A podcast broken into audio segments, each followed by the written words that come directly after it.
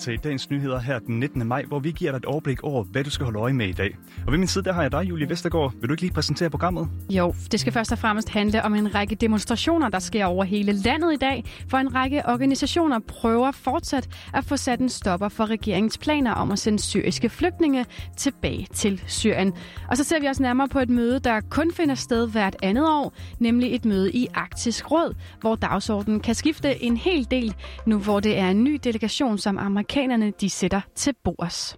Ja, men ved du hvad? Vi starter lige et helt andet sted. Vi starter ved en overraskelse fra i aftes. Mm. For Julie, nu ser det altså ud til, at de her børn i Syrien med dansk tilknytning og de tre møder, ja, de kan være på vej hjem igen. Ja, det strider jo ellers imod en del tilbagemelde, eller, undskyld, en del meldinger fra regeringen og statsministeren, der for enhver pris jo ikke vil have møderne hjem. Men, ta- men resultaterne fra den her taskforce, der er blevet sat til at se på, hvad der er op og ned og hvad der er muligt, ja, de fandt ud af undervejs i processen, at det bedste det er at tage de her tre mødre med hjem. For at blive lidt mere specifik, så skal vi nu høre fra vores justitsminister Nick Hækkerup. Så er det PET's samlede sikkerhedsmæssige vurdering, at det på nuværende tidspunkt vil være mest hensigtsmæssigt at evakuere de tre kvinder med dansk statsborgerskab i lejrene og deres børn. Det er en vurdering, som øh, regeringen handler på. Det gør vi, fordi vi ønsker at passe på Danmark, og det gør vi, fordi vi ønsker at passe på danskernes sikkerhed. For så vidt angår de tre kvinder uden dansk statsborgerskab og deres fem børn, så har regeringen truffet beslutning om at tilbyde at evakuere børnene uden deres mødre. Det forudsætter samtykke, som det er op til møderne at give. Ja, og det vurderes altså fra den her taskforce, eller arbejdsgruppe, at det kan blive svært at få. Så hvis vi først fokuserer på dem, der nu har udsigt til at komme til Danmark, jamen så er der måske ikke så rosenrøde udsigter alligevel. For der venter nemlig børnene et stort genopretningsarbejde. Det kunne Social- og ældreminister Astrid Krav fortælle. Når børnene kommer til Danmark, så vil vi stå klar med en stærk socialfaglig, sundhedsfaglig og antiradikaliseringsmæssig indsats, skræddersyet til det enkelte barns behov. Vi har indhentet erfaringer fra andre lande, fra danske og udenlandske kommuner, der har modtaget børn, og fra de NGO'er, der har deltaget i Taskforcens referencegruppe. Det har tilsammen givet os vigtig viden om, hvordan vi bedst muligt hjælper børnene. Ja, og så er der jo forældrene. Her vil man tage udgangspunkt i, at de tog ned for at assistere en terrororganisation og et terrorregime, lød det altså på pressemødet i aftes. Og derfor så er det nok ikke en lejlighed, der står og venter på dem i Danmark, men nærmere en retssal, fortalte altså justitsministeren. Hvad vil der så ske med de tre kvinder med dansk statsborgerskab, når de måtte komme til Danmark? Regeringens holdning er ganske klar. De skal straffes hårdest muligt. Der kigger vi på terrorbestemmelserne i straffeloven. De skal stå til ansvar for deres handlinger, og de vil blive forsøgt varetægtsfængslet, så snart de sætter deres fod på dansk jord. Og hvis vi lige opsummerer her, så er det altså tre mødre og 14 børn, der står til at kunne komme til Danmark. Men det efterlader altså fem børn, som har dansk tilknytning, men hvor deres mødre bare ikke har det. Og det er derfor op til mødrene nu at give den her nødvendige samtykke til, hvis de sidste børn også skal til Danmark. For det skal altså foregå uden møderne. Det kan dog være, at de finder vej til Danmark alligevel. Det vurderer PET. Udsmugling, udsmugling undskyld, er nemlig et stigende problem i de her lejre i Syrien, fortæller chefen for PET, ham der hedder Finn Borg. Jeg tror, jeg kan sige, at vi har oplysninger om, at der finder flugtforsøg sted, og vi har også oplysninger om, at nogle af de danskere, som vi er bevidst om er dernede, har overvejet eller har været involveret i planlægning af flugtforsøg. Ja, så skal vi over i det kolde hjørne, Lukas, for det skal handle om Arktis. Og mm. har du en nogenlunde idé om, hvilke lande der er med i Arktisk Råd? Uh, altså, jeg, ved, altså, jeg ved, at Danmark i hvert fald er med, ja. og, og Grønland og, mm. og Færøerne også. Island mm. går jeg også ud fra. Mm. Og så tænker jeg, nogle andre stater også, altså dem, der er oppe i det der område der, men jeg er ikke helt sikker. Ja, altså USA, Kanada, Rusland, Finland, Norge, Sverige, Island og Danmark. Du er inde på nogle af dem, mm. og det er rigtigt. Og hvorfor snakker vi så om øh, dem? Jamen, det er fordi, der bliver afholdt møde i rådet i dag, hvor udenrigsministre fra de her lande, de deltager, og det er altså noget, som kun sker hvert andet år. Og det betyder jo også, at der er en ny repræsentant for USA, der sidder med, nemlig ham, vi havde besøg af tidligere på ugen, Anthony Blinken, udenrigsminister fra USA, der har brugt dagene op til på at besøge Danmark og Grønland. Og det får stor betydning for, hvad dagsordenen bliver for rådet i den kommende tid, ifølge herren, vi skal møde nu. Mit navn er Mikkel Runge Olsen, og jeg er seniorforsker på Dansk Institut for Internationale Studier, hvor jeg forsker i dansk udenrigspolitik, transatlantiske relationer og i Arktis. Når de mødes nu her, så er det jo for at diskutere mange ting, øh, men øverst på dagsordenen, der kommer til at stå klimaforandringer, kamp mod klimaforandringer, global omstilling og alt sådan noget der. Ikke mindst fordi, at der er sket et skifte fra amerikansk side i tilgangen til både Arktisk Råd, den arktiske region og til klimaforandringerne i det hele taget. Ja, for den tidligere regering anført af tidligere præsident Donald Trump var ikke meget for hverken at anerkende eller gøre meget ved klimaforandringerne. Men det er altså noget, der er meget vigtigt for Arktis Råd. For når man hører om klimaforandringer, så er det jo også indlandsisen, der smelter, gletsjer, der forsvinder og sådan nogle ting.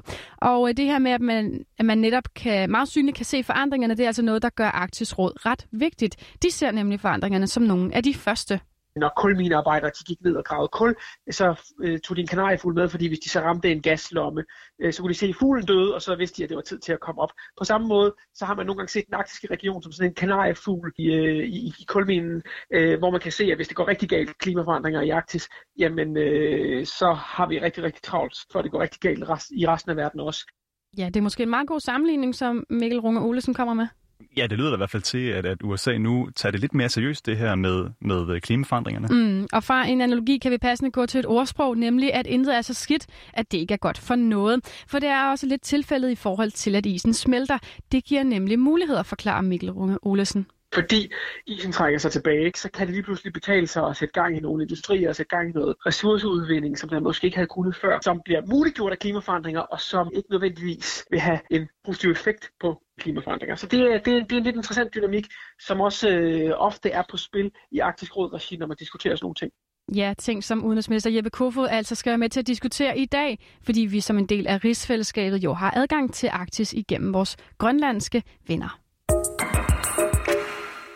Julie, jeg tænker, at du næsten må have hørt om de her historier om syriske flygtninge, der står for at miste deres opholdstilladelse her i Danmark. Ja, jeg kan huske, der har været en historie her for nylig, men noget med, det var en øh, gymnasieelev, hvor rektor på gymnasiet, hun gik på, gik ind i sagen. Øh, ja, det har været mm. meget op, synes jeg. Ja, ja men lige præcis den her gymnasieelev fra Nyborg, den, den har trukket mange overskrifter, den her historie, fordi hun måske ikke øh, kunne nå at gøre sin studentereksamen færdig, men egentlig også fordi, mm. at der blev stillet spørgsmålet, jamen, hvorfor er det nu lige, hun egentlig skal sendes hjem? Mm. Og svaret på det, det er, det skal egentlig findes i den udlændingelov, vi har i Danmark, hvor Danmark adskiller sig rimelig meget fra andre lande.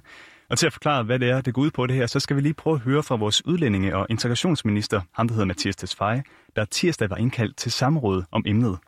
Da Folketinget i 2015 vedtog et særligt opholdsgrundlag til udlændinge, der flygter på grund af ekstrem vilkårlig vold, besluttede Folketinget også, at den hjælp kun galt, indtil der skete en forbedring af de generelle forhold. Ikke nødvendigvis en varig forbedring, men en forbedring, der ikke må antages at være af helt midlertidig karakter. Det er også en formulering fra lovforslaget. Ja, altså en lovgivning, som ministeren kalder årsagen til, at vi i Danmark går gang i forhold til at kalde Syrien for sikkert nok, til at nogen kan rejse hjem igen. Men det er altså ikke en holdning, som alle lige fremdeler. Altså det her med, at det skulle være sikkert nok at rejse tilbage til Syrien. Og derfor der vil der i dag være demonstrationer over hele landet. Og en af dem, der står bag dem, ja, det er hende, vi skal høre her.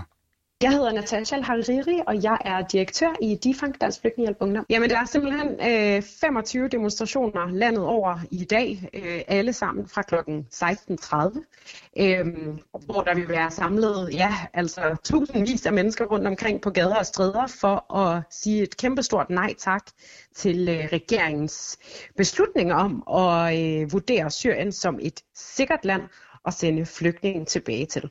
Ja, og det er altså foreningerne Haifa Avat, Mellemfolkeligt Samvirke, undskyld, Mellemfolkeligt Samvirke, Dansk Flygtningehjælp Ungdom og så Amnesty International, der indkalder til demonstrationer her i dag. Men der skal altså også en del til at råbe for eksempel ministeren op. For tirsdag der var han som nævnt i samråd, efter han flere gange også skulle forholde sig til emnet her. Og holdningen den havde altså ikke ændret sig meget for Mathias Tesfaye, der dog lagde vægt på, at sagerne vil blive behandlet individuelt, og at dem, der kunne være i fare ved at blive sendt hjem, ja, de simpelthen ikke bliver det på nuværende tidspunkt. Jeg har så flere gange i debatten hørt det argument, at syre bliver sendt tilbage til forfølgelse eller død. Og det er derfor også vigtigt for mig at understrege, at der ikke er nogen, der får frataget deres opholdstilladelse, hvis det vurderes, at der er så meget som en risiko for forfølgelse, tortur eller overgreb ved en tilbagevenden til Syrien. Det betyder for eksempel, at personer, der har en konflikt med de syriske myndigheder, for eksempel fordi de har unddraget sig militærtjeneste, altså ikke vil få frataget opholdstilladelsen. Ja, men hvis man nu skulle vælge mellem Danmark og Syrien lige nu, ja, så tænker jeg, at det er et ret nemt valg. Også selvom det skulle være blevet bedre i Syrien. Men bedre, det betyder altså ikke godt, hvis man spørger Natasha. Det korte svar er, at øh, Syrien ikke er sikkert. Det lange svar er, at Syrien endnu er under ledelse af en diktator og et regime, der er kendt for at overtræde øh, menneskerettigheder og simpelthen arrestere øh, folk på gader og stræder for udelukkende at øh, gå der, øh, hvis de har den mindste formodning om, at øh, de har begået noget, som regimet ikke billiger, jamen øh, så risikerer man at ryge i et torturkammer hos Assad. Og Julia, vi har jo set en del demonstrationer her på det seneste års tid med mm. forskellige budskaber, må man sige. Ja, altså der har været virkelig mange demonstrationer, synes jeg, det seneste år, både mod corona, men øh, altså restriktionerne, men også klima, og nu også det her. Mm. Der, der er virkelig mange demonstrationer på, øh, på tapetet. Ja, og, og, og der har jo været nogle forskellige udfald på, med alle de her forskellige demonstrationer. Og hvis det ikke ændrer så meget i dag, jamen, så betyder det også, at Natashas og de mange tusinds andres kamp, den heller ikke kommer til at stoppe i dag. Jamen, vi stopper jo ikke efter demonstrationen. Det håber jeg står klart for alle, måske endda særligt øh, de politikere, som øh, skal stå på mål for den her øh, beslutning. Øh, tværtimod, vi kommer til at alliere os yderligere med andre organisationer, med flere, øh, som gerne vil være med til at skabe en forandring på det her øh, område.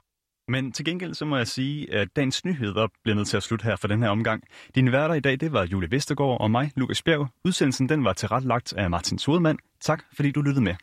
Thank you.